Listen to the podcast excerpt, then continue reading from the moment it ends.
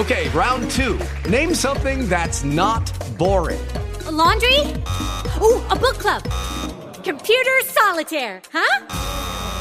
Ah, oh, sorry, we were looking for Chumba Casino. That's right. ChumbaCasino.com has over 100 casino style games. Join today and play for free for your chance to redeem some serious prizes. ChumbaCasino.com. No purchase necessary. Full prohibited by law. 18 plus terms and conditions apply. See website for details.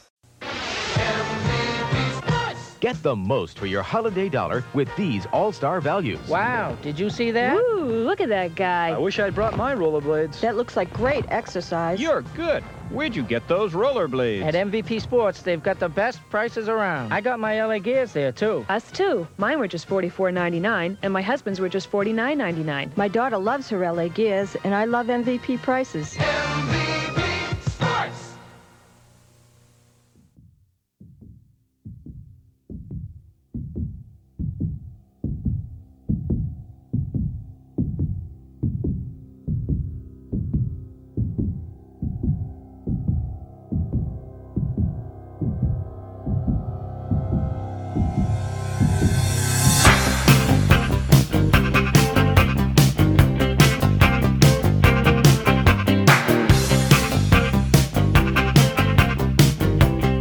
I lit my uh, my goth candle. I got two of them. This one is called Altar, and uh, the other one is called Disintegration, and it has lyrics from Disintegration on the label. Oh, good. Oh, yeah. So it smells like Robert Smith's Yeah, from- tears.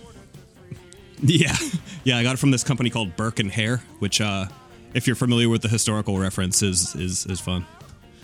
They were uh, grave robbers in the UK. Oh, okay. Oh, grave robbers. Yeah, yeah. Huh. I've got a uh, I've got a candle that smells like the lumber yard at Home Depot. Oh, I thought you were gonna say uh, Gwyneth Paltrow's cooter. Yep, Goop? that too. It's a col- it's a collection. the lumber yard in the in the goop. Yeah, yeah. That's that's a good one. That's a good one. All, all of the Paltrows. Why not? Rebekah Paltrow. Uh, Oh no, fuck her. I don't. I, she she needs nothing in this world. She needs to go away. Is what she needs to do. Her and her fucking husband. yes, you're right. I don't even know who they are.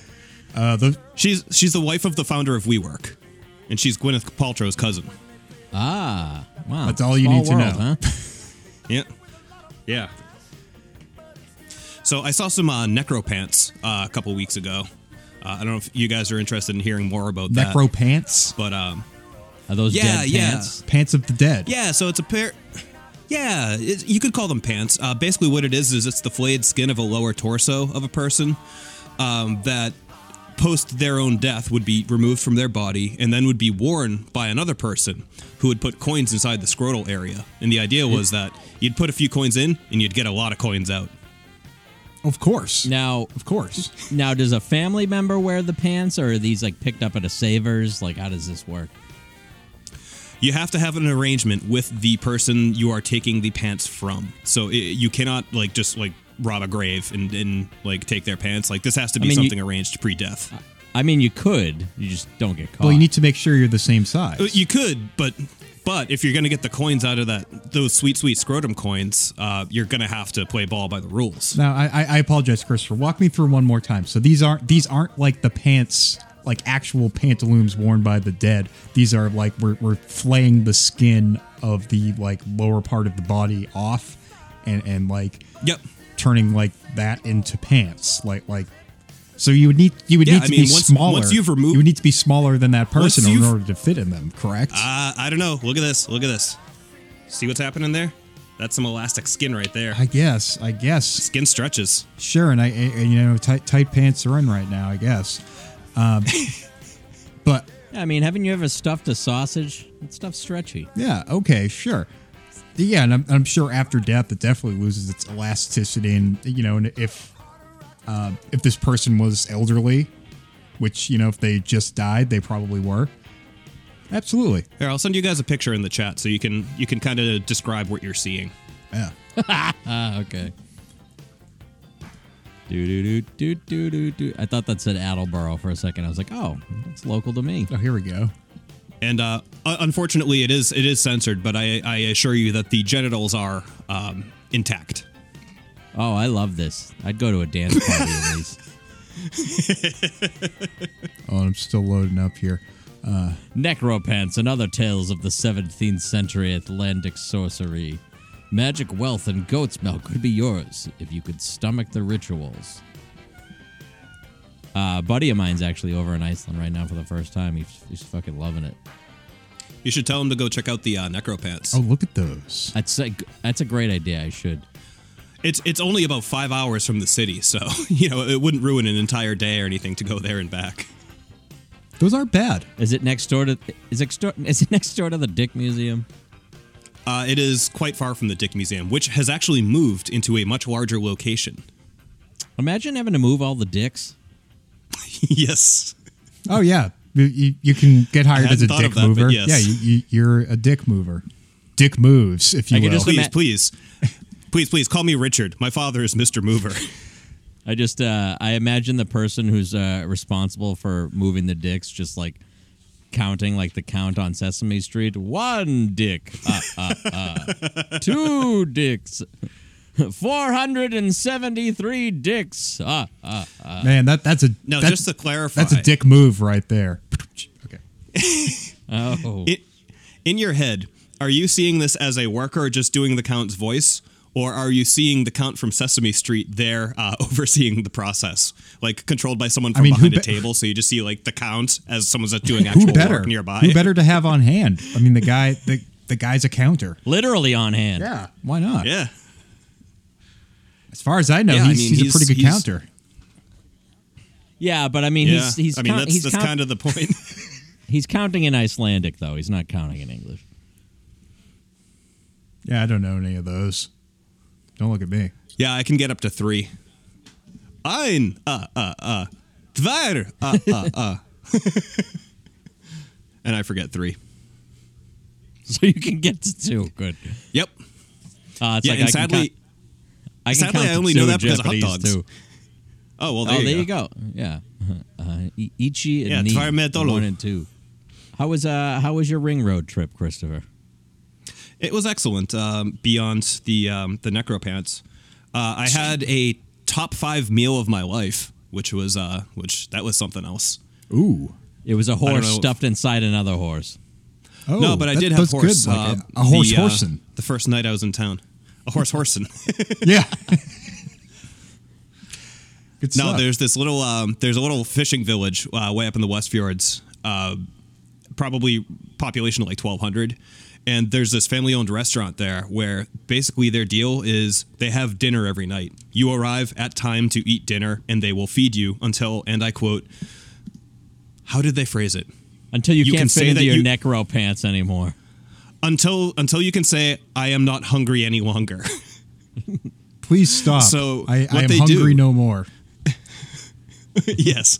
The so hunger is what ended. they do I am is they filled go with out food. that morning. Yes. Uh, well, I can tell you about the British guy that was there with me. He had some things to Oh, say. no. But uh, yeah, of course, Oh, it's a fucking Brit overseas. Of course, he's going to be a fucking No. like, nightmare of a person. Oh, He, he wasn't quite that bad. He was, he was more just disgusting. But uh, but was here's he, how was the, he like how the uh, rest- was he the uh, uh, was it Monty Python in the Meaning of Life with the big fat guy who eats the mint and then explodes? Yes. Was it like that? Yeah. good shit.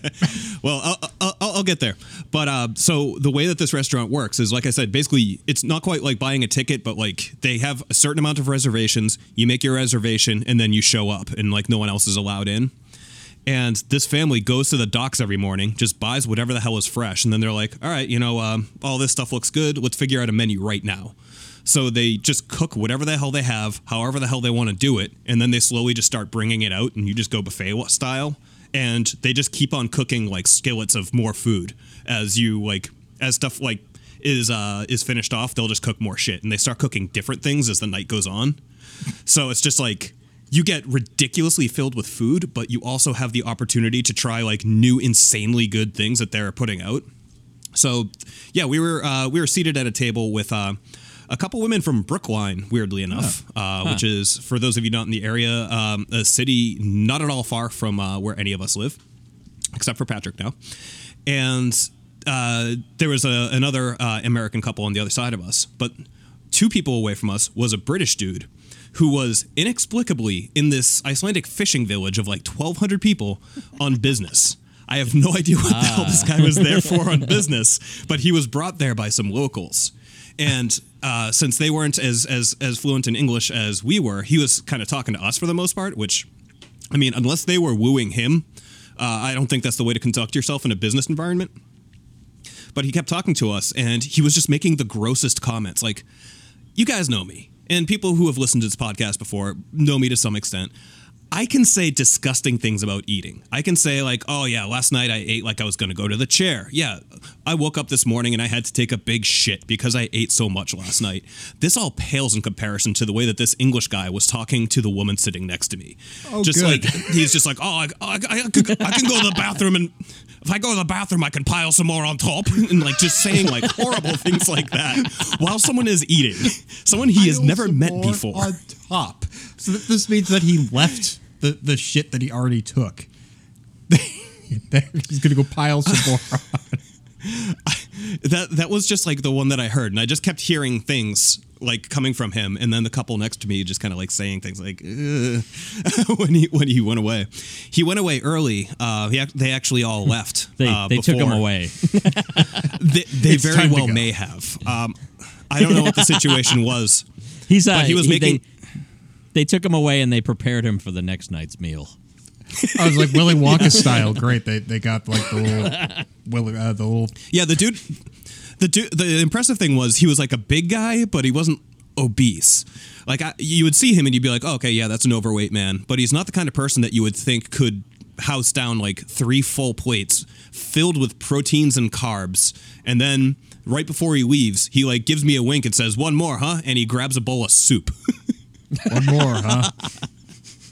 yeah. Oh, what, what? Give me a bite of that. Uh, that that's our our lampshade. oh, that was pretty good for me. Yeah, we need it's you to like, I- leave. I, You're know I've eating, shown you guys. eating the furniture now, sir. It, it reminds me of the. Um, I've shown you guys this before, but uh, anyone else who hasn't seen it, just look up uh, Brian Butterfield diet on YouTube, and uh, that's very similar to what I was seeing. Yeah. So that's pretty cool, though. That's uh, yeah, like, like a family style dinner, but like they sort of just like felt it out over the course of the night. You know, like that's great. Yeah, it was honestly like I know we use this term a lot, joking around, but it was basically like jazz cooking. Yeah, no, I I, I, I totally yeah, dig no, that. I uh, we did um when I went over to Estonia for work. We did. I mean, it wasn't like they went and grabbed a bunch of stuff and made the menu on the spot, but uh, the Estonian guys took us out to this restaurant. Uh, and we sat at the chef's table, and it was, I think it was like eight or nine courses, and it was like kind of the same deal. It was like, we're going to put in front of you whatever the chef feels like making. Uh, yeah, th- that's great. yeah. Yeah, it was cool. I ate some some shit I never thought I'd eat before. I ate uh, uh, raw beef hearts with salmon eggs. I think that was Mm. probably one of the stranger things. wow, Yeah. that's good. You, you Now, is that from season four? Yeah, yeah. We never did eggs, Captain. four. We never did a beef heart album. What are you talking about? We never did seasons either. That was a, that was a Stranger Things joke, you see, Uh, I because see. it's topical. Because it's it's on the television now, and, and the kids are watching it. That's right. It's on the old boob tube. yeah.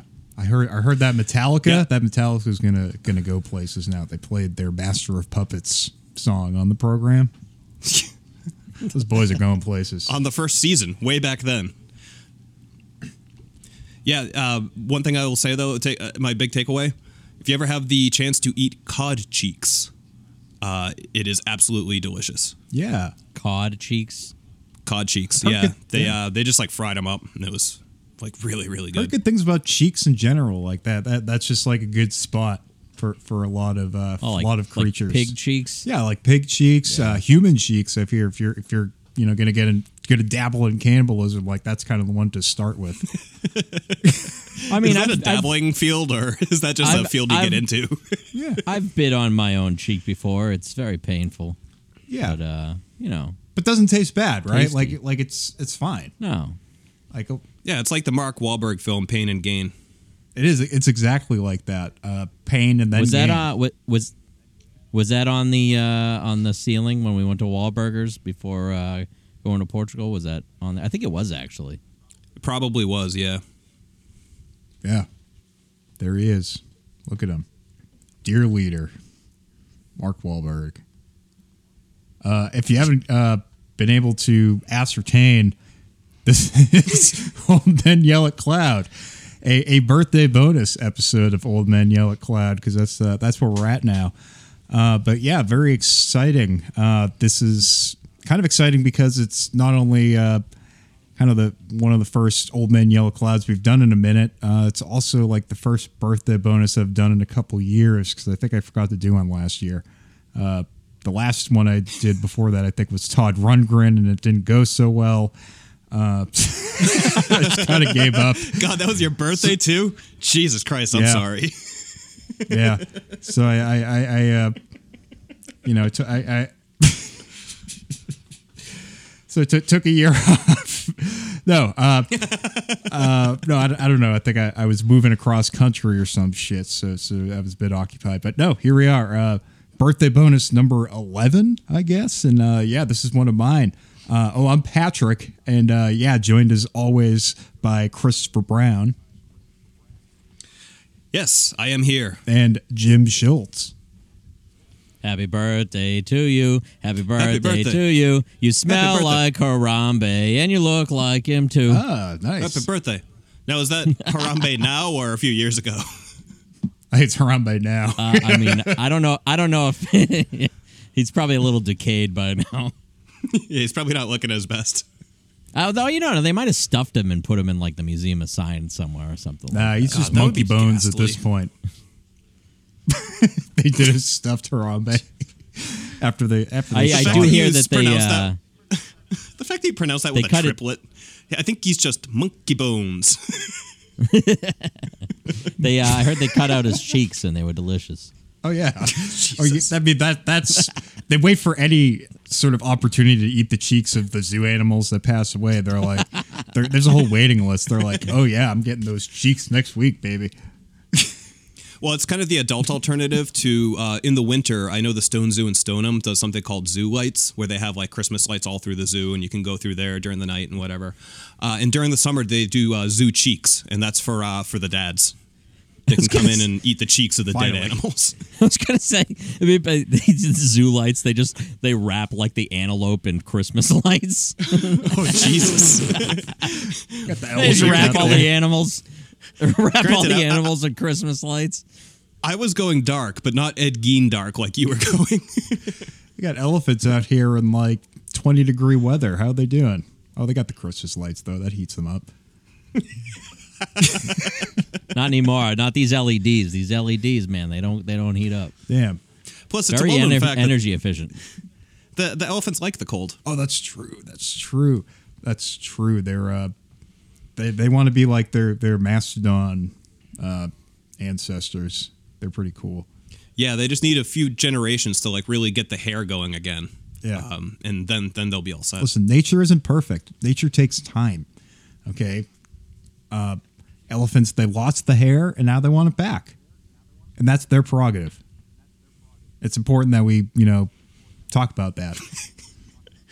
I'm now just thinking of a parody commercial, uh, Hair Club for Elephants. I was- it's just basically I Hair was Club thinking for men, but It'd just be like that Beavis and Butthead episode where they where they want beards, so they cut their hair off and go to the face. But we can just do it for the elephants. Yeah. I mean, they have hair. It's just like it's not. It's not like thick, like a like a nice beard, like like you know a nice mastodon or a mammoth. Uh, no, I think I think you know they through evolution they they you know they lost the hair, sure, but now they they want to evolve back. What's wrong with that? Who are we to stand in their way? Sports is the third album by American rock band Huey Lewis and the News. Released on September 15th, 1983. It reached number one on the Billboard 200 on June 29th, 1984. Uh, that was, I don't know, like a week or two before I was born, uh, July 12th, 1984. Uh, and then, uh, yeah, that catapulted the band to international fame. Uh, the band has been certified seven times platinum by the RIAA. Uh, yeah, the uh, here is a little history here. The album was self-produced and recorded promptly after the modest breakthrough success of the band's second album, Picture This, uh, which featured the hit "Do You Believe in Love, uh, which was a Mutt Lange penned tune. Uh, obviously. Uh, however, due to reorganization and internal issues at the band's label uh, Chrysalis, the band held back the master tapes, choosing to perform at small venues to showcase the new material while uh, the matters were sorted out. Uh, once Chrysalis got their affairs in order and an agreement in place with the band's management, the master tapes were handed over for production. Real exciting stuff, guys. Litigation, What, uh, what al- legal squabbles. What album was uh, Hip to Be Square on? Uh, that's on the next Four. one, four, uh, which came out Oh, three okay. years later. Uh, and then like the two uh, Back to the Future songs were kind of in between in 1985 ish. Uh, yeah. Uh, so, I mean, this is a kind of a classic 80s pop album. Uh, a lot of big hits on here. Uh, yeah, I mean, there's not a ton of info here on, on the Wikipedia page, oddly enough. I feel like, uh, given this sort of length of time or, or lack thereof between picture this and sports, like this uh, album seems like there was kind of uh, not too too much thought put into it in between, but like, uh, yeah, um, yeah, just not a lot of info here on like really much of anything, which is fine. Uh, there, there's quite a few cover songs on this album, which we'll kind of get into over the you know the course of this discussion. Uh, I think like maybe only five of the tracks here feature writers from the band. Um, the rest are covers, uh, which is kind of interesting because Huey Lewis was also writing for other people at the same time. Uh, so I don't know, it's sort of like giving and, and taking, and uh, I guess you can do that. It was 1983. The world is your oyster, baby. New York, New York. And uh, It's a hell of a town. Florida. Uh, let's go around the room and uh, maybe talk about favorite tracks off of sports. Christopher, what was your favorite track off this album? All right, so there were a few songs I liked on this album. Uh, I'm gonna just kind of come right out and say I am close to a lifelong Huey Lewis fan. now I'm gonna qualify that a little bit because I liked Huey Lewis a lot when I was very little because it was in the Back to the Future movies, and then later on, um, Back in Time was the theme song to the uh, Back to the Future cartoon. So, having watched those movies and the cartoon all the time, I uh, naturally gravitated towards the dulcet tones of uh, Mr. Lewis. But I also had older siblings who were age appropriate to be watching MTV when this was on and to have his albums and what have you. Um, granted, I was very little, but I, I caught a lot of it by osmosis. Yeah. And then I just kind of like put music away entirely for a few years as I got really into video games. And when I was kind of coming out of that, it was when I bought my first bass and when I started like really listening to music again. And it took me a few years. Uh, it was probably my no, it was my senior year of high school because that was when um, me, John Green, and Pat Vitalone had the CD stealing ring from Best Buy. And so we were at the point we were uh, so successful at stealing CDs from Best Buy, and there has to be a statute of limitations on this by now. it was the Best Buy and the Liberty oh Tree no, Mall Mis- in Danvers. Mr. Buy is coming after you now. Oh yeah, yeah. I'm sure. He, I'm sure he is. Come, come at me, bro. Uh, so yeah, basically they had a system where there was a little ticket on the outside of the CD, and if you just peeled that off, that was the only security tag they had. There was nothing inside the physical Oh, yeah. CD. Pat discovered this. So we were doing, we were taking CDs. Like we were going up on trips there, like taking like two CDs each, um, multiple times a week, and we did it enough where we started getting bored and like started thinking like, what the hell am I going to take today? Like we were at that level of it. You, you needed to So- fill that thrill. Yeah. You needed So- a new drug. Yeah. Exactly. So I, I I saw a copy of Huey Lewis's greatest hits there, and I was like, oh shit, I'm gonna take this. This will be funny. And then um, we ended up listening to it on the drive back, and like I don't know if it was Pat or John, but like as we're driving back in my car, one of them's just like, this is pretty sick. and I was like, yeah, it is. And I started like. For a few minutes, when I took the CD, I thought it was going to be ironically funny and I would never listen to this again. And I ended up putting a bunch of songs on like mix CDs and things like that. I ended up like just getting into Huey again. So, yeah, that, that's my uh, abridged history with Huey Lewis. Uh, the postscript to the Best Buy thing is the one day that I didn't go with Pat and John, uh, they got busted. And uh, the police got involved, their parents got involved, and they paid the price. But I learned the lesson from afar, so uh, I didn't do any stealing again after that.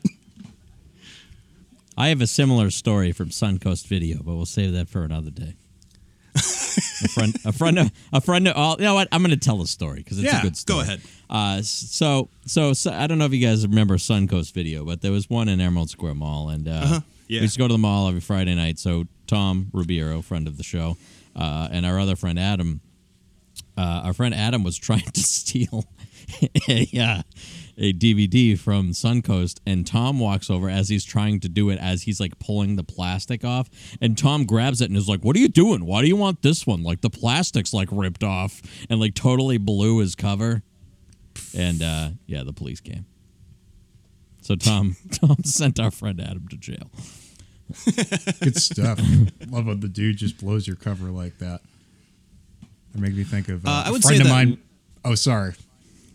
Oh no no no! Please please please continue. No, I was just I, I was just going to tell us a, a story about thievery that didn't involve me, but a friend of mine who was uh, taking art supplies from uh, from a Michaels or something like that and hiding it in her backpack. And I, I didn't know what she was doing, so I just like started saying, "Oh, look, you have little tiny paintbrushes in your backpack. Little little, little tiny brushes. They're they're really tiny. They're very small." And she's like tell, tell, telling me to shut up. And I, I don't- know why, why I was why I was commenting on the size of the brushes, but I was like, oh, those are little tiny brushes. Wow, what are they doing there? Little, little footballs. What's your favorite track? My favorite track was surprising. Um, it wasn't one I was thought I was going to pick, but it is "Walking on a Thin Line."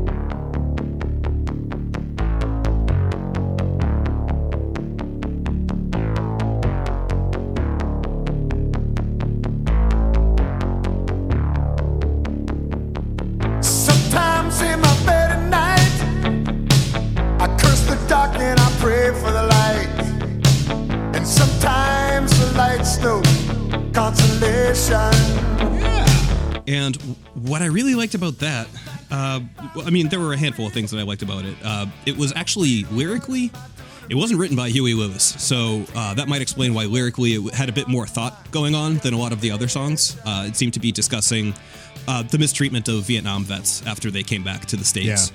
And um, for having an actual meaning, I think they put a good amount of thought into the production as well. And it was the first time that they actually used electronics uh, with the full band. So they managed to use a drum machine, but then their drummer kicked in. They had some synth bass going on a pulse, and then the bass player kicked in. And then it would go back to the electronics. Then the band would come in again. And it was kind of something that we see all the time now. But it wasn't as common in, um, especially in the new wave era, because back then people would pick and choose, and it'd be like, all right, drum machine the whole song, all right, synth bass the whole song, um, so on and so forth. And uh, yeah, just the if you just break it down to chords and melody, it's it's it's a great song. Yeah, that's uh that's one that I like quite a bit too. It's up it's up there for me. Uh Yeah, and I think like the with the It's got a good chorus. yeah, it's super catchy and the uh yeah, the guitar solo is like very emphatic and and like yeah, it's just like my my type of shit. Good good like solid I wrote, 80s uh, pop. Tasteful solo, yeah. Um, yeah, and I, I think like with the lyrical content and, and the sort of uh, even the production of it, it it's like kind of Springsteeny too, where it's like you know it's talking about the you know uh, mistreatment of, of Vietnam vets, but it's sort of like from this person's perspective, and like you know it, it's also like Yeah. kind of also a love song too, or like someone trying to make a connection with someone else. Uh, yeah, that that one uh, that, that's more of a thinking man song. Jim. Call me the thinking man. Uh, my favorite track is um, uh, there was a little bit of foreshadowing earlier. I'm gonna go with "I Want a New Drug."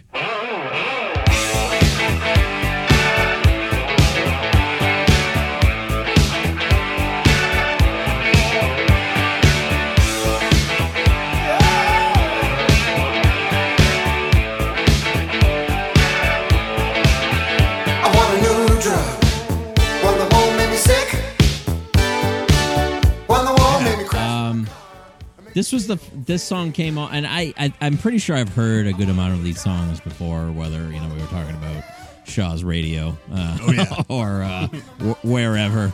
Um, but uh, this song came on. I was like, oh yeah, I know this song, and it reminds me of the Ghostbusters. I don't know if uh, there's anything going on there legally or what the fuck, but Oh, uh, Do you- wait, do you really not know this? I really don't know this. Oh yeah, yeah. No, no. Things went down. Shit went down. Oh yeah, this is the whole thing. Yeah. Yeah, it was it was settled out of court, but uh, Ray Parker Lewis Jr. Uh, definitely owed uh, Huey Lewis and his news some money. Gotcha. Yeah. Okay. Yeah. I mean, I mean that's the first thing I thought it was Ghostbusters. I was like, wait a minute. Um, and there's like Well, that. and there- that's that's what a jury of your peers thought as well. Oh yeah. hey, yeah, yeah. wait a minute. That does sound like the the Huey song, the Huey's Busters. Just picturing like a bunch of like big like goons from TV shows like sitting there like scratching their forehead like, oh Like, wait yeah. a minute. like the Galoots from Ren and Stimpy. Oh yeah. yes, exactly. Mixes. Hey, that's why they made me the head B guy. Okay. Okay, Homer. Um, Mr. yeah, Foreman, no. have you reached a verdict? yes, Your Honor, I have. uh, Da, yeah, boss. the verdict is I made poopies in my pants. Can we try tomorrow? Sorry, Jim. Continue. Oh, I don't have much to say more. I, um, there's like a little sax kind of like uh, I don't know what you call it over in your melodic world over there. Uh, Interlude, kind of yeah. a Run rundown, yeah. Um, uh, and then the guitar solo was cool too. Yeah. Lots of good guitar soloing on this album. Yeah. Great. Yeah, Great. it's, great. it's very uh, tasteful. yeah. Yeah. Good lyrical. It tastes tones. like animals' cheeks. Delicious. Welcome back to Cheek Talk. We're talking cheeks. Imagine that. Imagine a podcast where just, we just try different animal cheeks. All Um, right, today we're today we're gonna try the red flying squirrel's cheeks. And this is the first time someone who's do was doing a completely legal podcast, but was still arrested and found guilty of their crimes. It was just. It was just icky. Welcome back to Cheek Week, everyone. The week of cheek. Gonna get some shark cheeks, some tiger cheeks, hippo cheeks. Oh yeah. You better Oh, believe hippo it. hippo cheeks would probably be great. Oh yeah. Well, it tastes like Canadian bacon. My favorite track is Heart and Soul.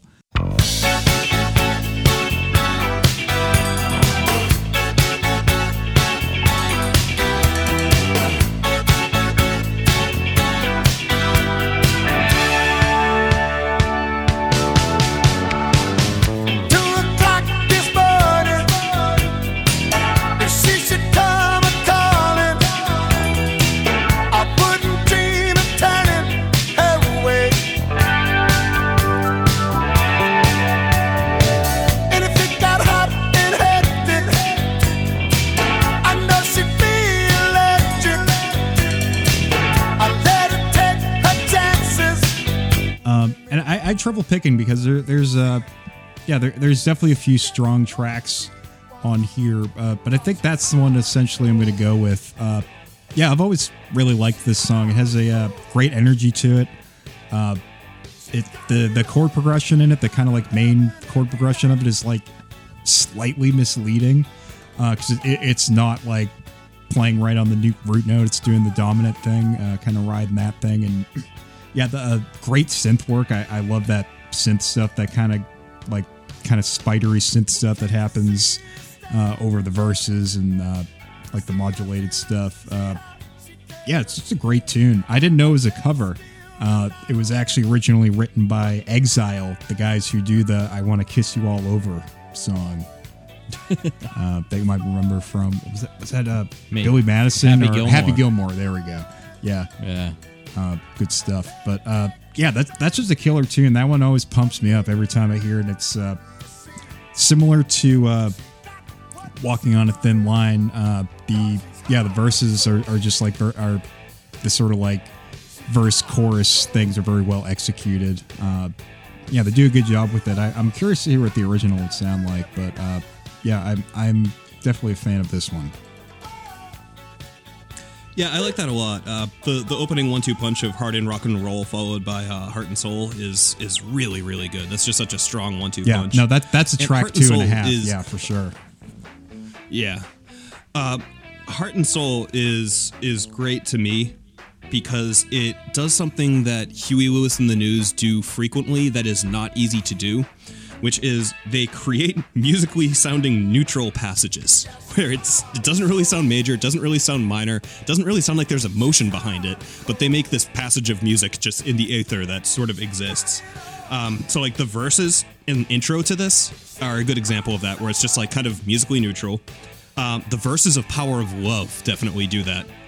Uh, and I Want a New Drug does it to some extent. Yeah, yeah. There's a bit of like ambiguity with, with like what what the actual mode is. Uh, yeah, I was kind of commenting on that too. It's yeah, it's a uh, strangely sophisticated track. Uh, I mean, and, and you know, no, the lyrics aren't really doing too too much. Uh, something else I really I kind of love in that song that's super simple is uh, like little delay throws that happen on the verses.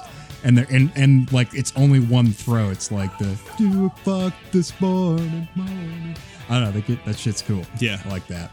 It's very slick. Well, so to my point, uh, they're definitely playing around with like kind of hiding what the mode is, but I think uh, my friend Steve put it best when I was playing, um, uh, like shortly after stealing the CD and uh, playing it in my car for him, um, or the greatest hits rather. When Power of Love was playing and he was listening to the verse of it, he's just like, "This sounds like music that a guitar teacher would play." and it was like, yes, you're exactly right. That's exactly what this sounds like. It's just very clinical. Doesn't really have a whole lot of emotion to it, and you you, you might be hard pressed to find a key going on there too. I mean, clinical is uh, that's definitely a good term to use about like kind of this album in general. There's definitely a lot of calculation and clinicalness happening, uh, which probably why it was uh, you know ironically chosen as a favorite of American Psycho Patrick Bateman too. like just the the the the very calculated slickness of it. Yeah. All right, uh, least favorites. Uh, Christopher, what was your least favorite?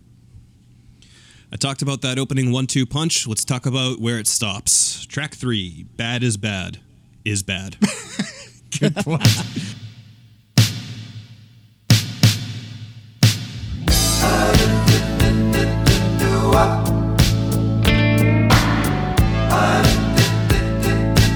Went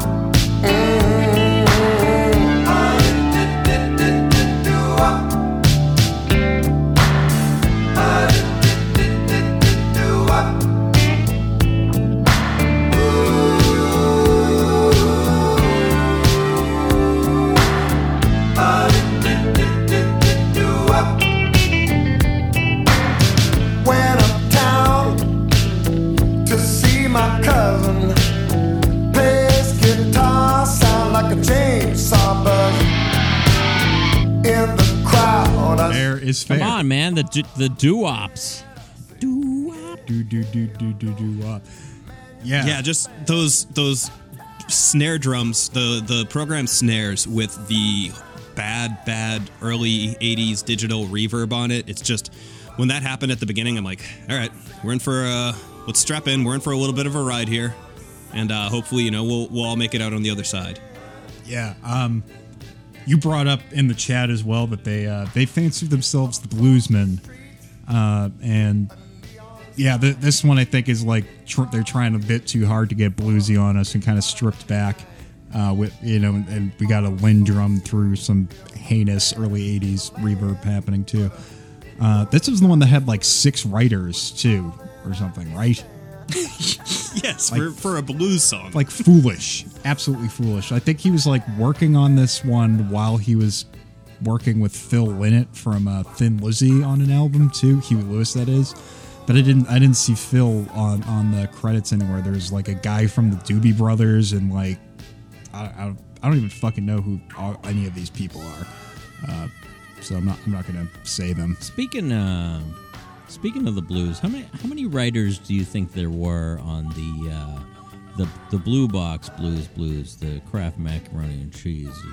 I got the blues, Kraft macaroni and cheese. How many how many writers do you think that took? Now, Oh, probably way more than you would imagine because it's coming out of some ad house in New York. Some soulless uh-huh. bunch of fucks who are all just like, oh, like they, they aren't songwriters, but they know that they get royalties if they like add a word. So there, there's a bunch of fucking young executive assholes trying to get a piece of that pie. That's a boardroom decision right there. Every lyric was was chosen by a different board member. So I I, I, uh, think that's how you write It music. they just did like an exquisite corpse style where like everyone just said a word and they just kept going around until they had a completed song. This strangely made sense. All right. what if they just went like really dark with it, like like a real blues number, and just like singing about the despair of, of having nothing left in your life but a box of blue mac and cheese? I'm depressed, but I ain't got nothing left but this blue box blues. I'm gonna make some macaroni and cheese. All I can cook is blue mac and cheese and my heroin. But I'm all out That's of basically milk. it. That was a Tom Waits song right Yeah. there. Oh yeah, those uh, f- uh, swordfish trombones, the old mac and cheese number. Love that one. Jim, what's your least favorite? Hi. Uh, my least favorite is uh, the SpongeBob macaroni and cheese. Uh, What? I love the sp- No, I Uh, love the shapes, dude. The shapes are so good. Okay, sorry. No, I'm just kidding. Uh, that's like they're all they're all great. Um, I'm gonna go with. Uh, I me- I mentioned this kind of in the uh, chat. I'm gonna go if I'm gonna go with if this is it.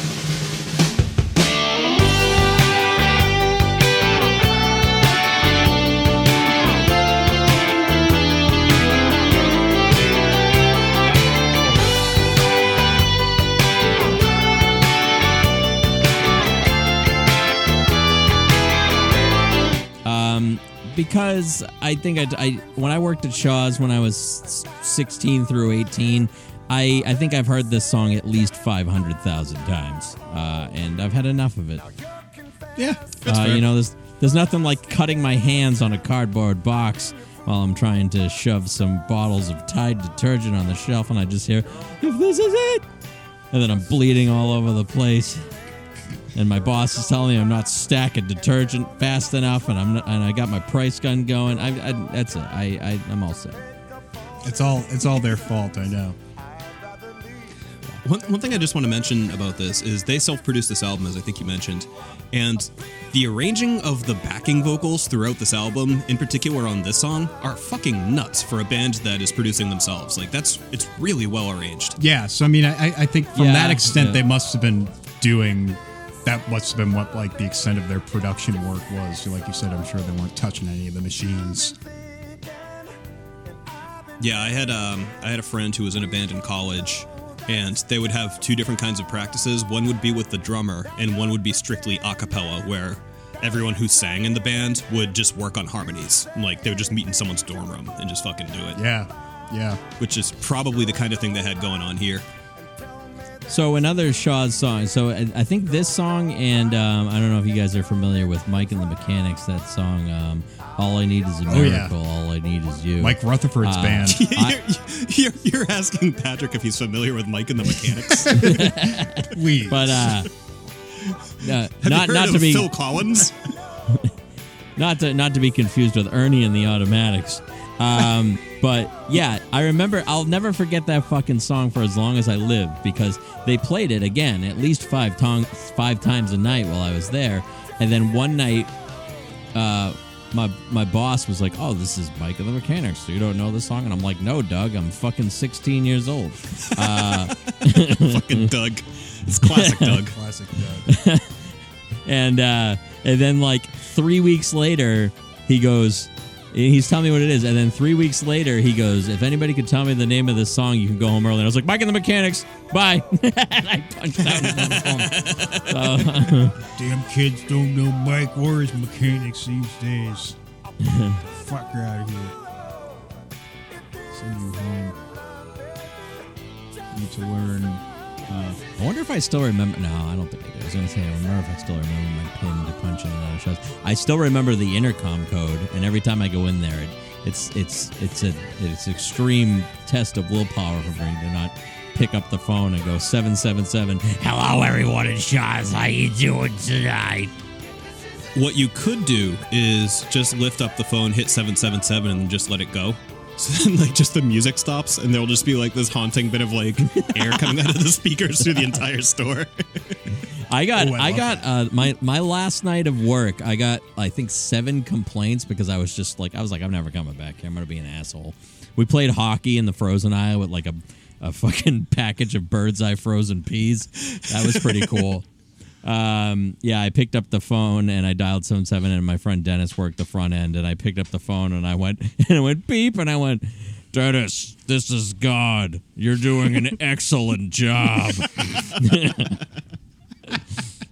Someone complained about that. They, I mean, that was God. Oh, I mean, I did other things. I called somebody a bitch. Oh, uh, well, that'll do it too. Because uh, my my friend uh, my friend was pushing me around in a shopping cart, and uh, we were just we were just kind of being assholes. What are you, the so- fucking Happy Mondays? and uh, and somebody somebody some woman came up some karen came up to me and was like did your boss know you're doing this and i went i am the boss bitch and then they pushed me away well, she was being a bitch. To be fair, to be fair. Uh, my least favorite track. Uh, I kind of had trouble picking. Uh, I actually like kind of like every song on this album, to be honest. Uh, even even bad is bad. I I, I dig. Uh, if this is it, I fucking love that song. Actually, uh, I think I'm gonna go with Honky Tonk Blues.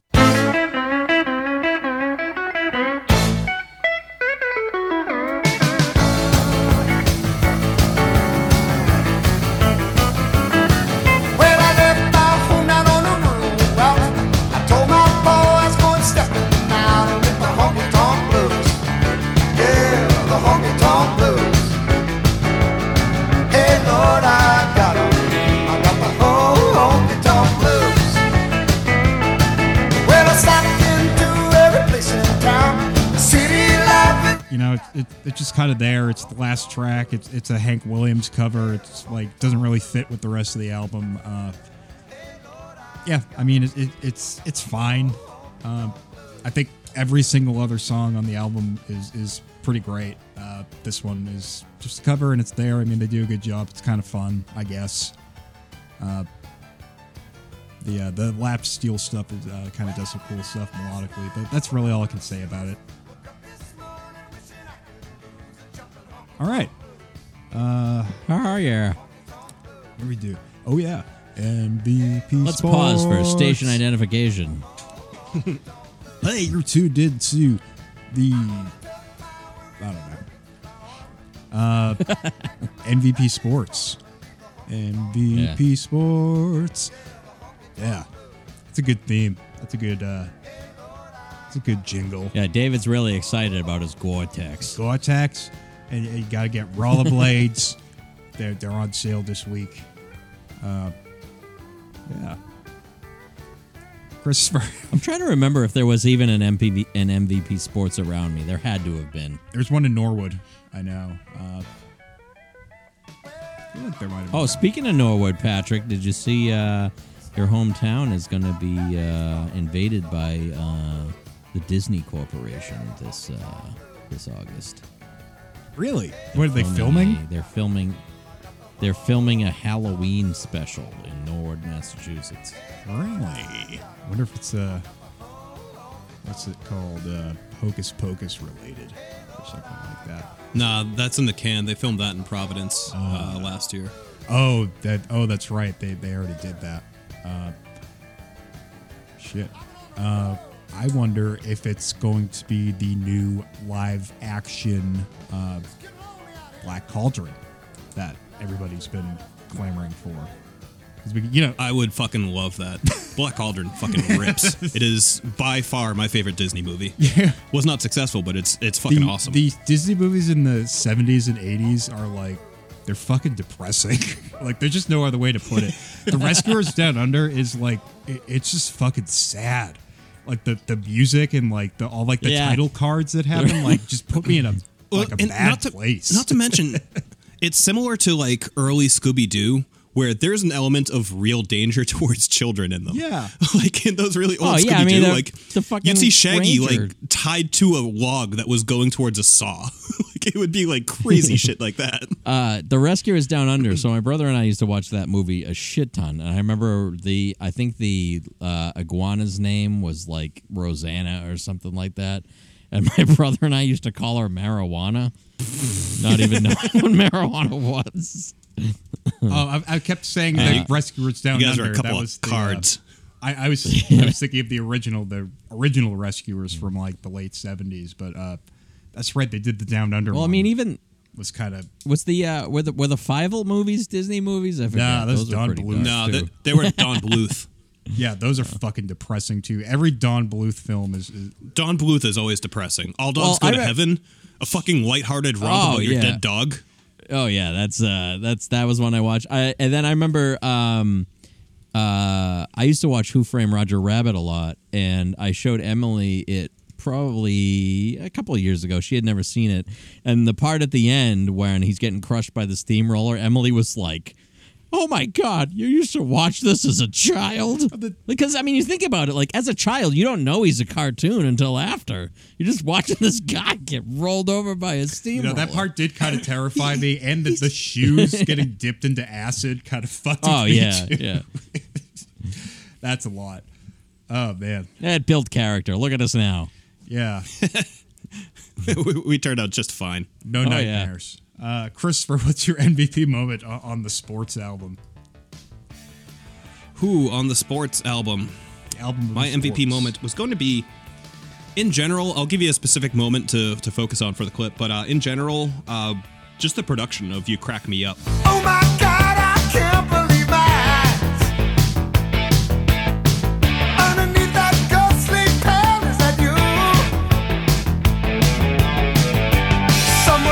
It was the first time where they did synth and blues on this and actually kind of made it work. Um, in particular, I thought the combination of the synth, ban- uh, synth bass with the delayed guitars that in time sounded really, really cool. And uh, yeah, just uh, as I said in the chat, it kind of sounded like a Devo song, just with Huey Lewis on lead vocals, which is just fucking great. That- yeah, that's pretty apt. Uh, yeah, another kind of underrated track, and uh, one, one that's like a bit more new wavy, and uh, that's kind of like what their first album was like. I, I checked out their first two albums kind of recently too, and uh, yeah, it's kind of definitely a little bit more in that realm. Uh, yeah, the the Devo synth is, is definitely palpable on that one too. Now, here's um, something I probably have brought up on this show before, but do you know who a chunk of the news um, were b- the backing band for on his debut solo album? Isn't it Elvis Costello or something weird like that? It sure is. yeah, like exactly. It's it, it's uh, yeah. There's like some weird like kind of ties vocally to Elvis Costello on that first album too. Like he sounds a little bit more like him. Yeah, uh, it, it's a decent record if if, if y'all want to check it out. Jim, it's your MVP moment. My MVP Putin sports moment. Um, in the heart of rock and roll, there's the uh, that triplet unison thing. I think you said it modulates, and Christopher accused you of ripping it off for wisdom to the world. Yeah. uh, that's my MVP moment. when they play their music, ooh, that modern music. oh, son of a bitch! You talk about the dare dare dare dare. That's Yeah, yeah, yeah. God damn it. Exactly. That, that was gonna be my pick too, actually. yeah, that's just fucking rad. Uh, that ni- nice little like it's kind of like a two four, or, or just like a quick measure or something like that. It's- Yeah. yeah, it's a it's a yeah, it's for, for like the opening track and the sort of energy of it. It, it, it makes it fun and like oh yeah, we, we got a little something else cooking here, uh, other than just like straight '80s pop. Uh, although it's like a very stereotypically straight 80s pop song otherwise uh, i so uh, that being said uh, since jim bogarted that one i'm gonna go with the guitar solo in if this is it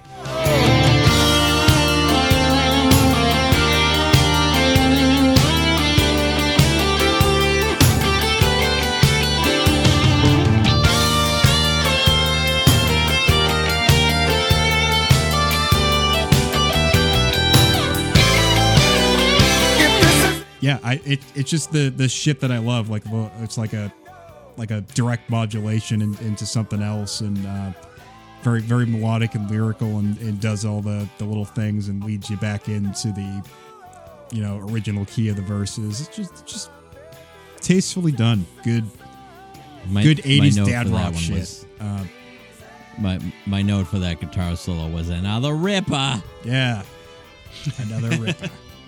uh, yeah, that that, that little solo is great, uh, and uh, yeah, I kind of love that tune. Not gonna lie. All right. Yeah, I'm, I'm a big fan.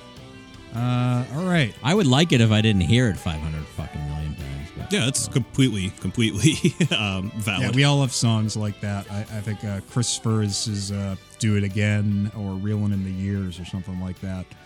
Uh, Reeling in the Years is the one that like really bothers me when I hear it. for me, it might be. Uh, I think just- it was. uh But yeah, it is from just- childhood workplace too. It's it's a place I worked when I was a teenager. I heard it fucking Right. every day there. So that's that's hundred percent why. What's what's that? uh What's that Phil Collins song where it's like, uh "You just have to wait." Blah blah blah blah blah blah blah blah blah blah blah blah blah blah blah blah blah. oh, the, the, uh, the oh, that's it is. his cover of uh, uh, "You Can't Hurry Love." Yeah, yeah, that one. Yeah, the I've heard that one number. 500 fucking million times. Yeah, that that was pretty fucking obnoxious. Uh, and that's coming from someone who, who loves Phil Collins. Uh, I love Phil Collins too, so it breaks my heart to Uh, say that. no, I think I think for me, Although, uh, although anytime I hear that fucking Tarzan song, I want to p- punch myself in the face. oh yeah, that's a bad one. my heart. Oh yeah, the, I, the from the Iceland movie thing there. Oh yeah, yeah, that short film. Yeah, it's uh, no homo is what it's called, and it's very funny. Th- yeah, the, the title is intentional. It's it's aware of what it's doing. No, it's that's, that's very funny. Okay, uh, what are we on now? We're, are we comparabling this thing now? Yeah, we're Yeah, we are. comparabling. Uh, Christopher, what's what's a comparable album to Huey and the Lewis's Sports? Business as usual by Men at Work. Right. Uh, it's their first album. It's the one that has all the songs you know on it. Uh, it's it's actually a pretty good album. It's one that I inherited in my vinyl collection from my brother, and uh, one that I'm happy to have. But yeah, it's it's pulling from a lot of the same things here. It's got a little bit more of like a post punk new wave uh, thing going on, but it's definitely cut from the same cloth as this album.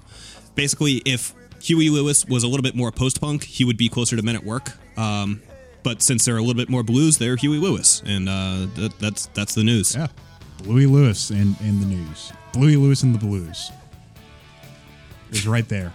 It was hiding in front of us the whole time. in plain sight. Jim, what's your uh, comparable album? Um, I don't know what album it would be, but I fucking heard this and uh, oh god, uh, I I J. Geils. It reminds me of J. Geils. I don't have a specific album in in uh, in uh, in mind, but all I can think of when I hear J. Geils now is Patrick Owen. Thanks, J. Geils, for writing all those songs that I fucking hated.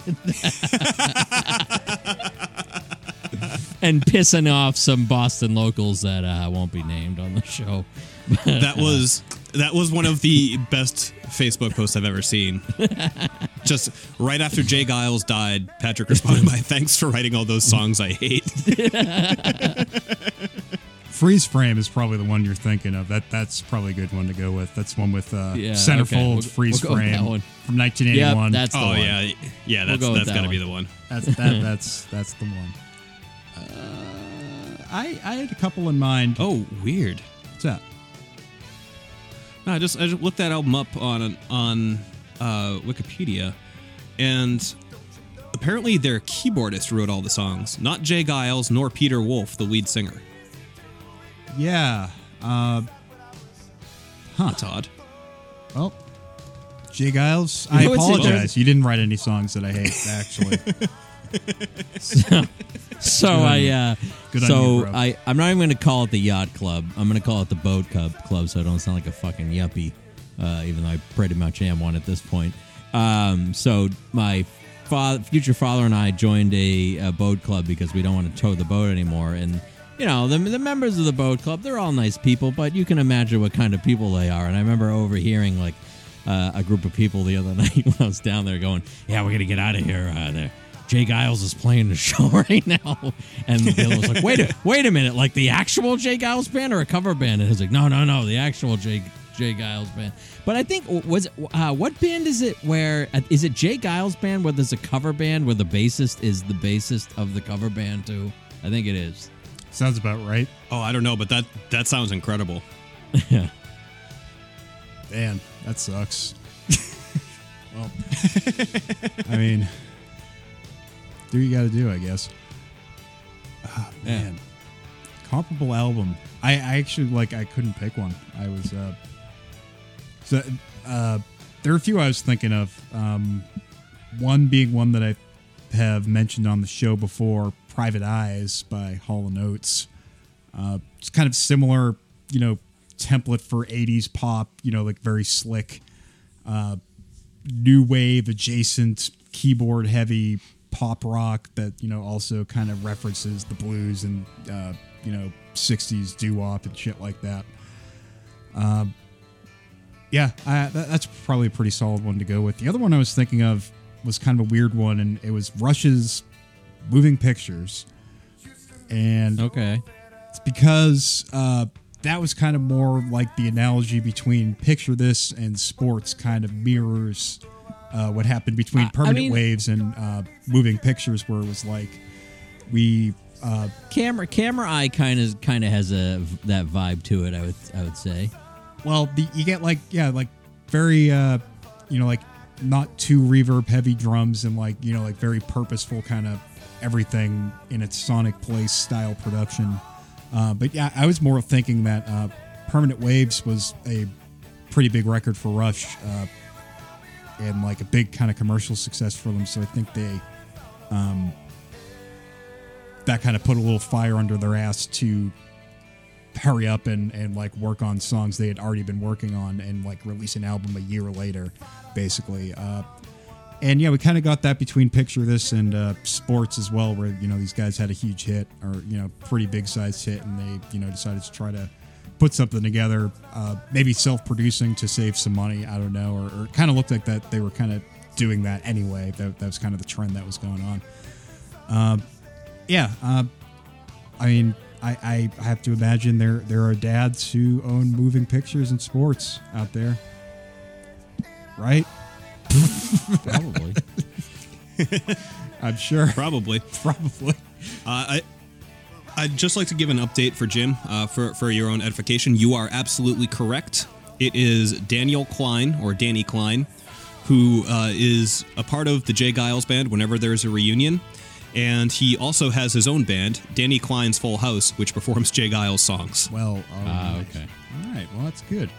That's good. Did he ever do any writing for the band? Not to be confused with uh, Danny Tanner's Full House.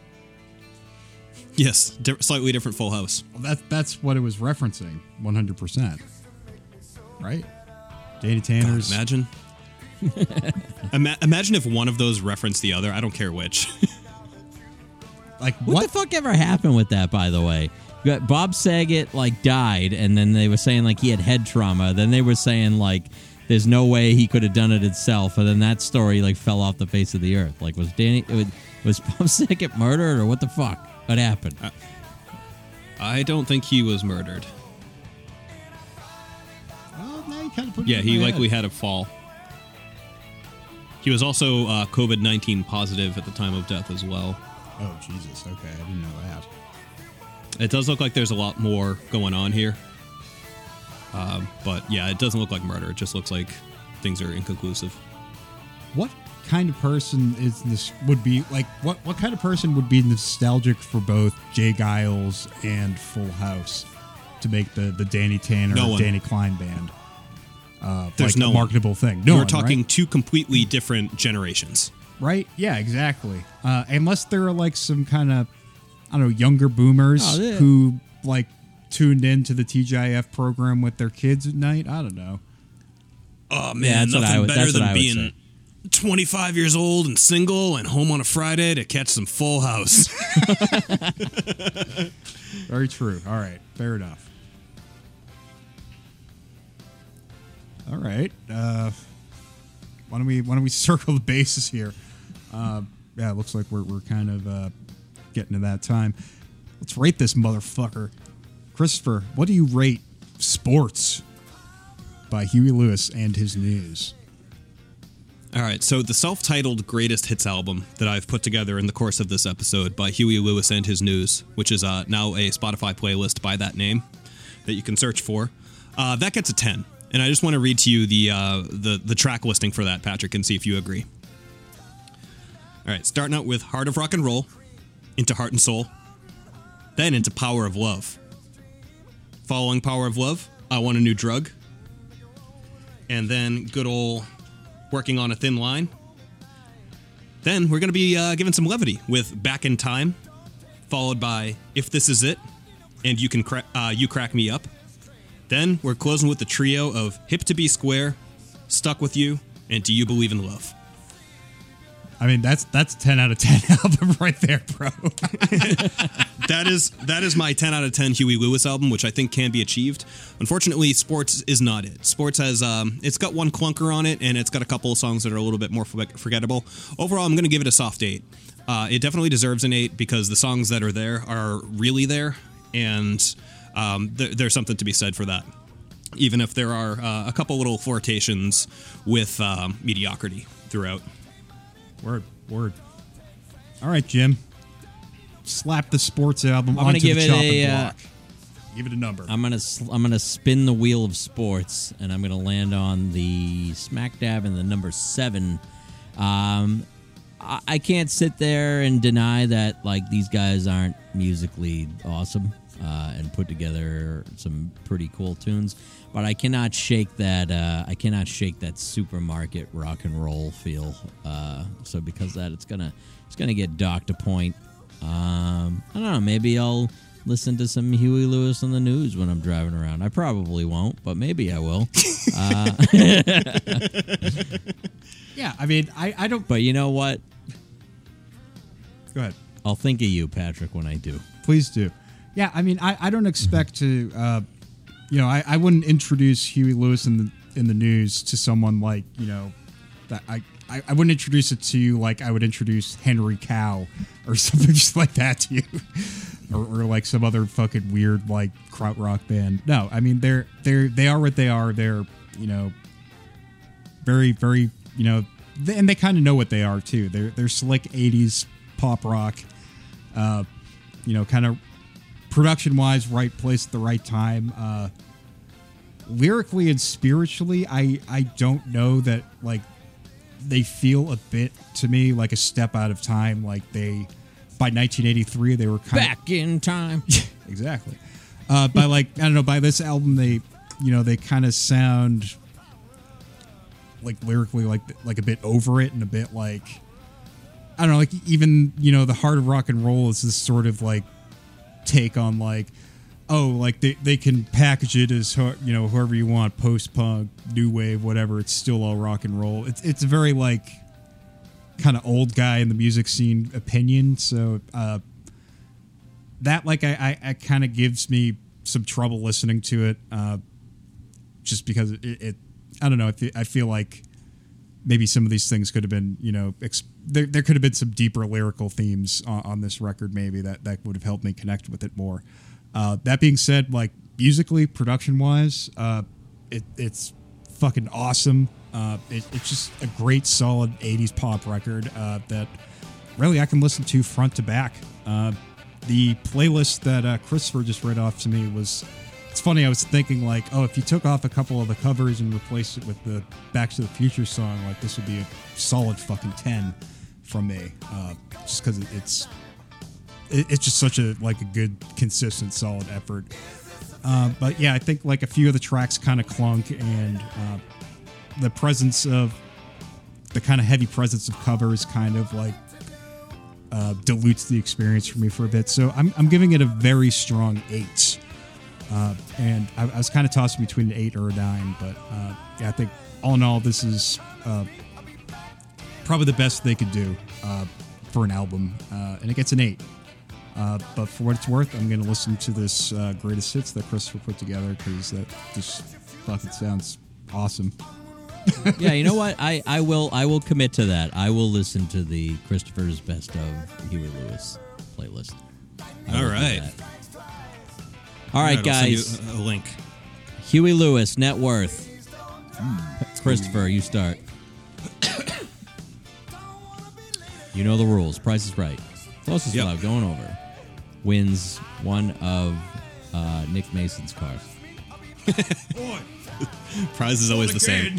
All right. Uh, I'm going to say for Huey Lewis, he's interesting because, in addition to having tracks and film soundtracks, having royalties from huge ass hits, he's also been in movies and had like non trivial roles roles in movies, uh, especially in the mid to late 90s.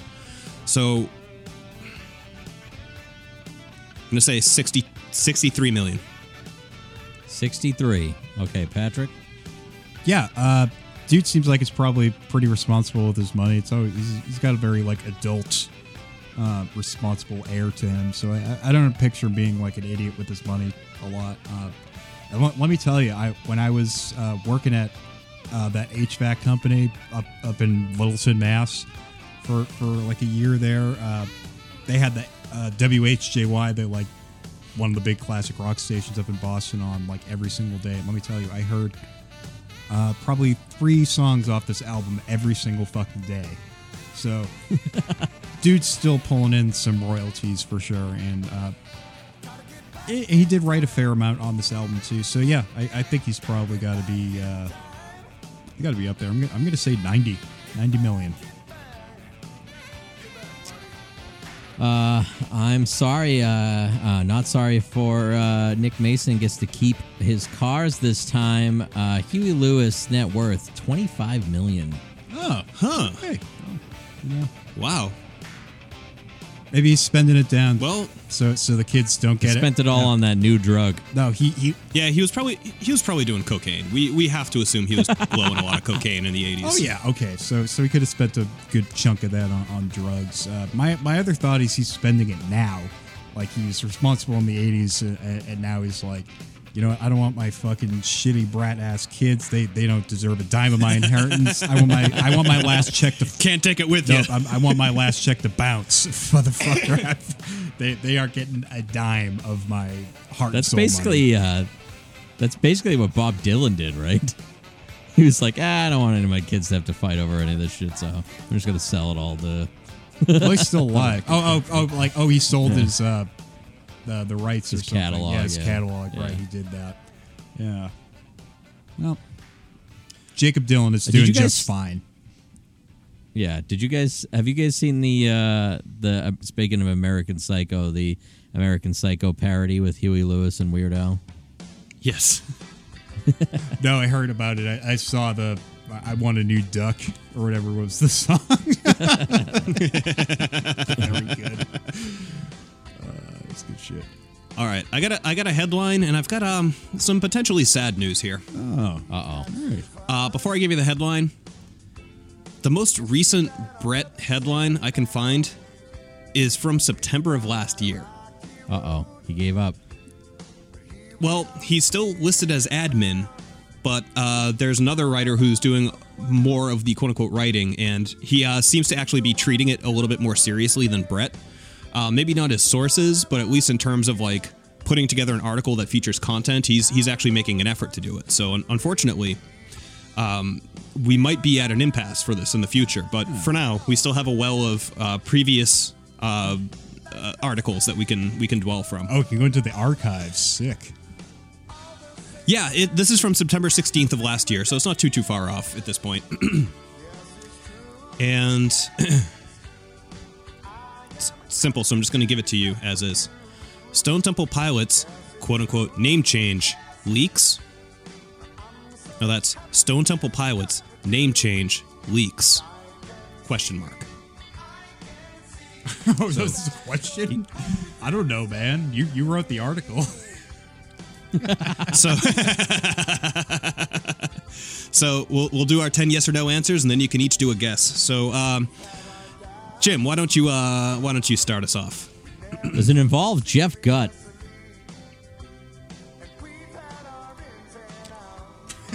no Jeff Gutt. Jeff Gutt. Um,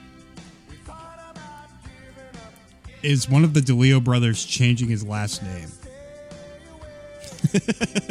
no, but that that's fucking really good thinking. Uh, it's it's not you're not warm, but I, I just love the your line of thinking for that.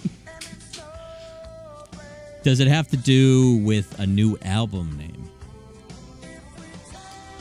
No. Is the Stone Temple Pilots officially shortening their name to STP? Ooh, interesting. No, they're not shortening their name. Uh, but I'll just leave it at that. They're not shortening their name. Jim, question number six. Lengthening it. The Stoned Temple Pilots. Dun-dun-dun-dun, Temple Pilots. Um, Remember, um, just as always, think about potential sources. Um, and when I say that, don't don't necessarily go through the social media possibilities. Uh, Okay, I was gonna go just you know yeah. think think about what the source could be for this. I was just gonna say like I'm not. This don't, don't count. This I was gonna be like, oh, they're changing their handle on social media. Um, um,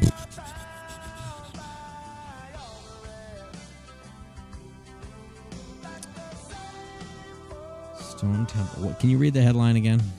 Sure. Stone Temple Pilots name change leaks, or name change leaks.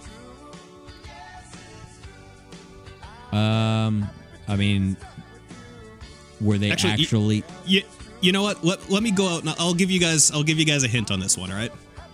I will give you one fact about this article, and that is the source. And the source is a fan. Oh, good. Oscillating fan or, or oh, Oh, So, okay. questions- Did a did it did a did a disgruntled fan complain about the name of the band, saying that it should Uh, be changed no. since Scotty Weiland? Okay. Nope. I would say the fan is uh, anything but disgruntled. I mean, they might they might be a little gruntled, but uh, you know they're they're not unhappy with things. Uh, was there a proposed album title that uh, is now uh, going to be changed or something? Uh, news about that?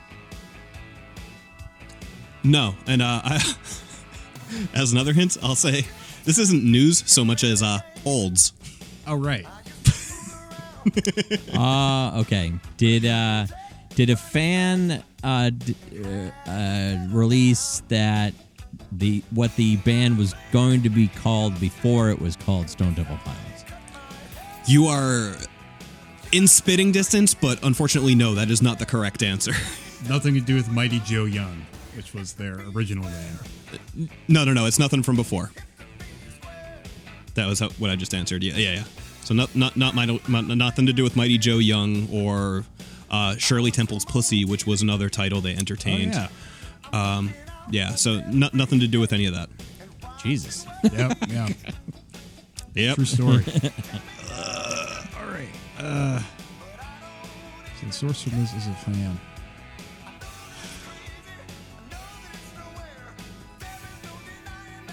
Stone Temple Pilot new name leaked? Question mark.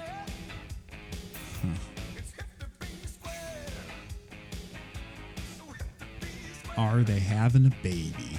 No. Um. That's not a real question. Yeah, Jeff Gutt's pregnant. Oh yeah. I told you he wasn't involved. That's right. Yeah. Is the sperm involved though? Is sperm is Uh, sperm I- involved? I don't. I'm just I- kidding. I'm just kidding. I don't. I don't. I don't think it would be at the time of this article. No. Or well, n- not at the time of the article, but the at the time of the events uncovered. Not out of the realm of possibility though. Um. Okay. So, uh, source is a fan. Not an album title. Not a band name title per se. And and, and we decided it wasn't like a social media handle name change, right? It, it, yeah, I I said don't worry about social media, and I didn't say that it wasn't a name change. I just said that it had nothing to do with any of the names prior to Stone Temple Pilots. Did they finally decide to change the name of Big Empty to uh, something that is a lyric from the song? Uh, no, they did not. Uh, Jim, you got the last yes or no, and then you can make your guesses. did, did they change? did they change Scotty Weiland's name from Scotty Weiland alive to Scotty Weiland dead?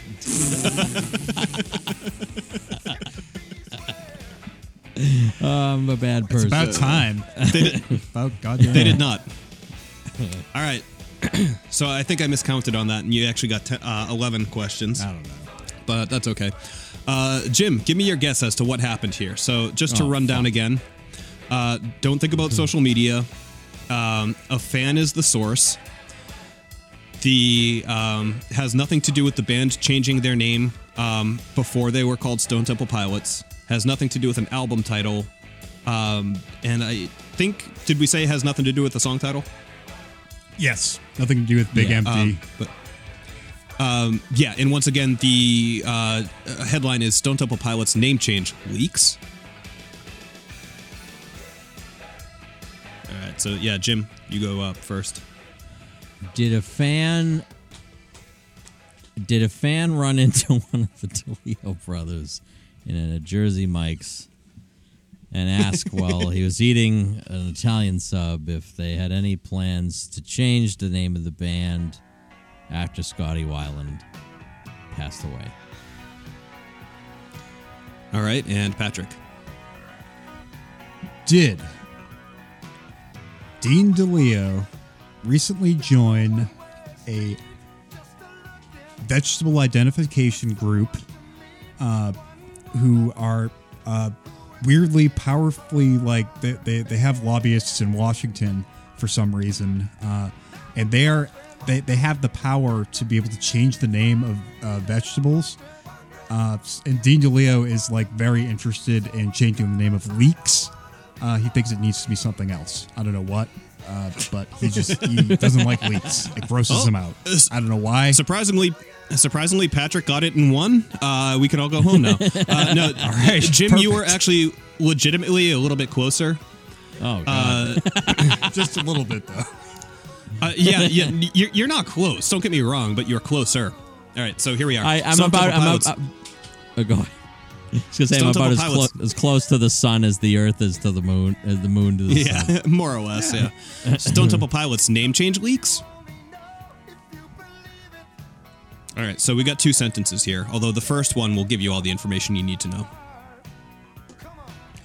Flying Merpa on Stone Temple Pilots Reddit has unearthed that on April th- uh, April 12th, 2013, STP filed a trademark on the name The New Rituals just a month after firing Scott Weiland and a month before announcing Chester Bennington as their new singer.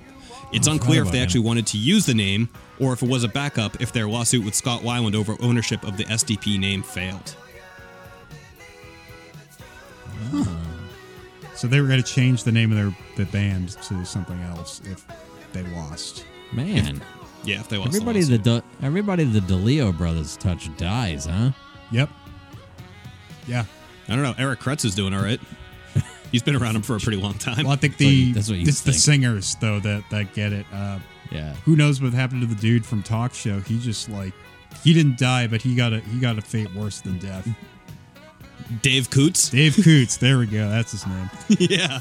Uh, I mean, he just kind of That's, disappeared off. that's the what I'm happy to have on the mental Rolodex. Right. I, I knew it uh, when we had to do that album for Jukebox Zeros, but I've not thought about that name since. Uh, and who else? Oh, Jeff Gutt. Right. He's next. Jeff Gutt, yeah. He's next. He's I saw Jeff Gutt at at a festival. He actually did a pretty good job. Yeah, I debated on seeing them um, last month. Uh, they were playing at Hampton Beach Casino Ballroom, and it was like surprisingly cheap. It was like 25 bucks. And I was like, I could do this. And um, I, I checked in with Deegan, and he's just like, I saw them at the height of their powers. I, I don't think I can go see them now.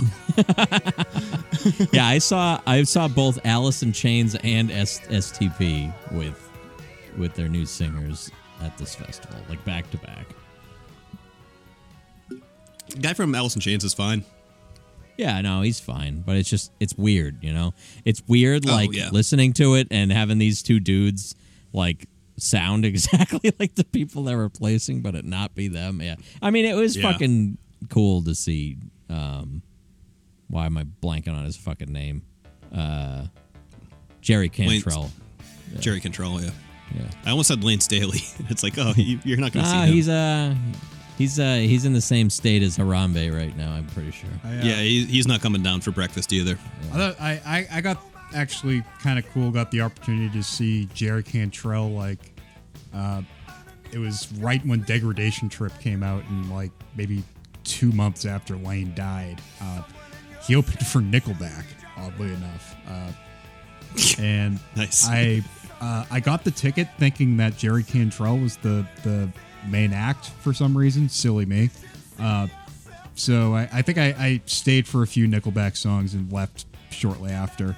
Uh, the fireworks were annoying me, but like they, they weren't really at a, a Uh, point where like Nickelback like wasn't uncool yet per se. Uh, at least like Yeah. not where I was from. So like you know I, I gave him a chance. I gave him a few songs. I was like it's all right, whatever. Uh, the Jerry Cantrell show was fucking awesome though. Uh, I want to say William Duvall might have been there doing backup too. Uh, yeah, uh, doing like all the Layne parts, but uh, yeah, uh, that was a good show. I was at the Yeah, I saw him uh, open for Metallica um, on the Reload tour right after uh, Boggy Depot came out. Oh yeah, my And that was a lot of fun. My brother went to that show. Yeah, I He had a that one. yeah, he had he had a dude playing trombone with him, and uh, they closed with a cover of Brain Damage and Eclipse, and it was it was very fun. Interesting. So you you mentioned uh, he's not coming down for breakfast, and it reminded me. Uh, so a friend of mine used to work used to work at a uh, a, a feed store, and uh, one of the guys he worked with he used to pull open the paper every day they got to work, and he would read the obituaries and go. He'd open it up and like ruffle the papers and go, "All right, let's see who didn't come down for breakfast."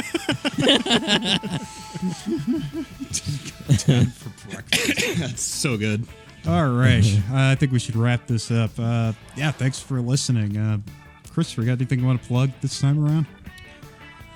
Ooh, uh, I don't know. Um, starting the very, very beginning stages of hopefully working on the second uh, Passive Witnesses record with Deegan. Um, we're in very, very baby steps mode right now, though, so nothing's happening soon with that.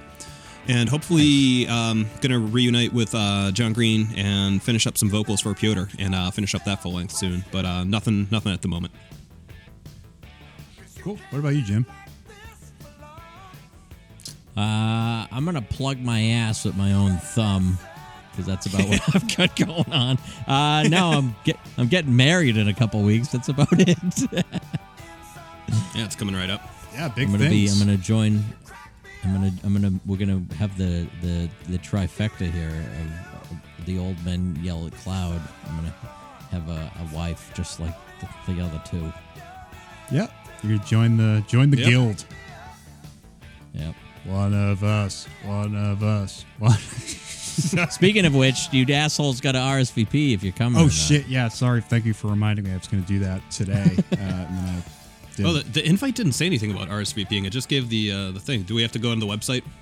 Yeah, it's, it's, on, the there. website. Yeah, I, I knew that. It's it's on the it's on the invite. I I need to know what you want. it wasn't. I need to know what you want to eat. Oh, I see. Otherwise, I would like some just gonna- cheek, please. Oh yeah. we're just gonna have Harambe's cheek.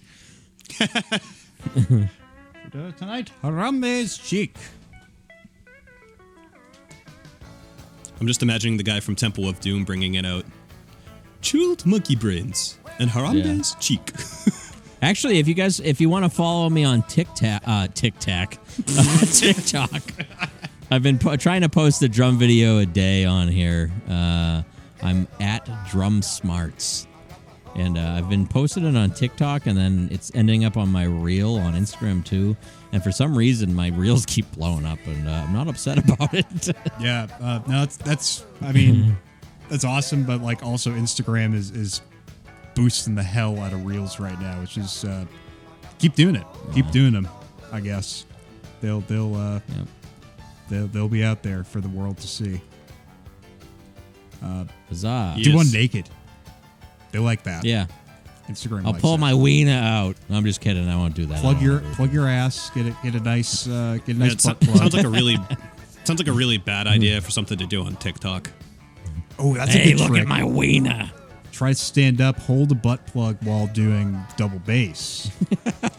yeah, crouch over. I feel like just even being in our age bracket and joining TikTok should probably put some people on alert. like it, it is not for us. yeah. I just oh, don't it think- is. It's yeah. it's it's for the it's for the Chinese to steal our information. Don't you know that? Yeah, true. Yeah. So is anything else though. They wanted my phone number today. I was like, oh no no, you're not getting that. I'll give it to them. What are they gonna do with it? What are they gonna do? Call me? Hello. I know it's not like I don't get like fucking ten spam calls a day now. Anyway, I've had my phone number since I was 14 years old. Okay, I'm gonna piss my pants. All right. Well. All right. Uh, yeah, I got I got nothing going on really. Uh, just check out the other shows on the Zero Science Network: uh, Jukebox Zeros, Clamshell Case Files, uh, World of Commotion, Hell's Musical, and all that good stuff. Uh, if you like us, give us a rating. Uh, if you don't like us, also give us a rating uh, and and tell us why you hate us. Like, just write a nice little note. Uh, we need to know because otherwise we won't change. Uh, I'm not, I'm not gonna change. yeah. Either uh, way. This is a production of the Zero Science Podcast Network. Uh, thanks again for listening in to Old Men Yell at Cloud. This is Patrick. Y- yeah. I'm Christopher. We'll be back in October. My name's Jim, and we'll see you in hell. All right.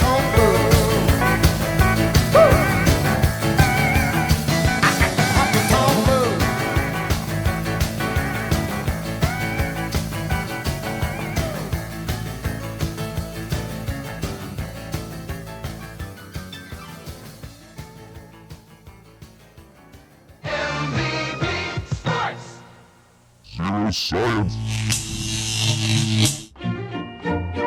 Lils and Patrick are two local musicians from the New England area whose minimal accomplishments have left them thoroughly unqualified to judge bands and artists who have been more successful than they ever could be. And yet, their passion for bad music persists on Jukebox Zeros, the podcast that takes a retrospective look at the worst albums of all time. From The Shaggs to Attila, from Cyberpunk to Scream. If there's a band that has an album they're ashamed of, Lils and Patrick will be there. Share their love on Jukebox Zeros, now on the Zero Science Network, and wherever podcasts may be found.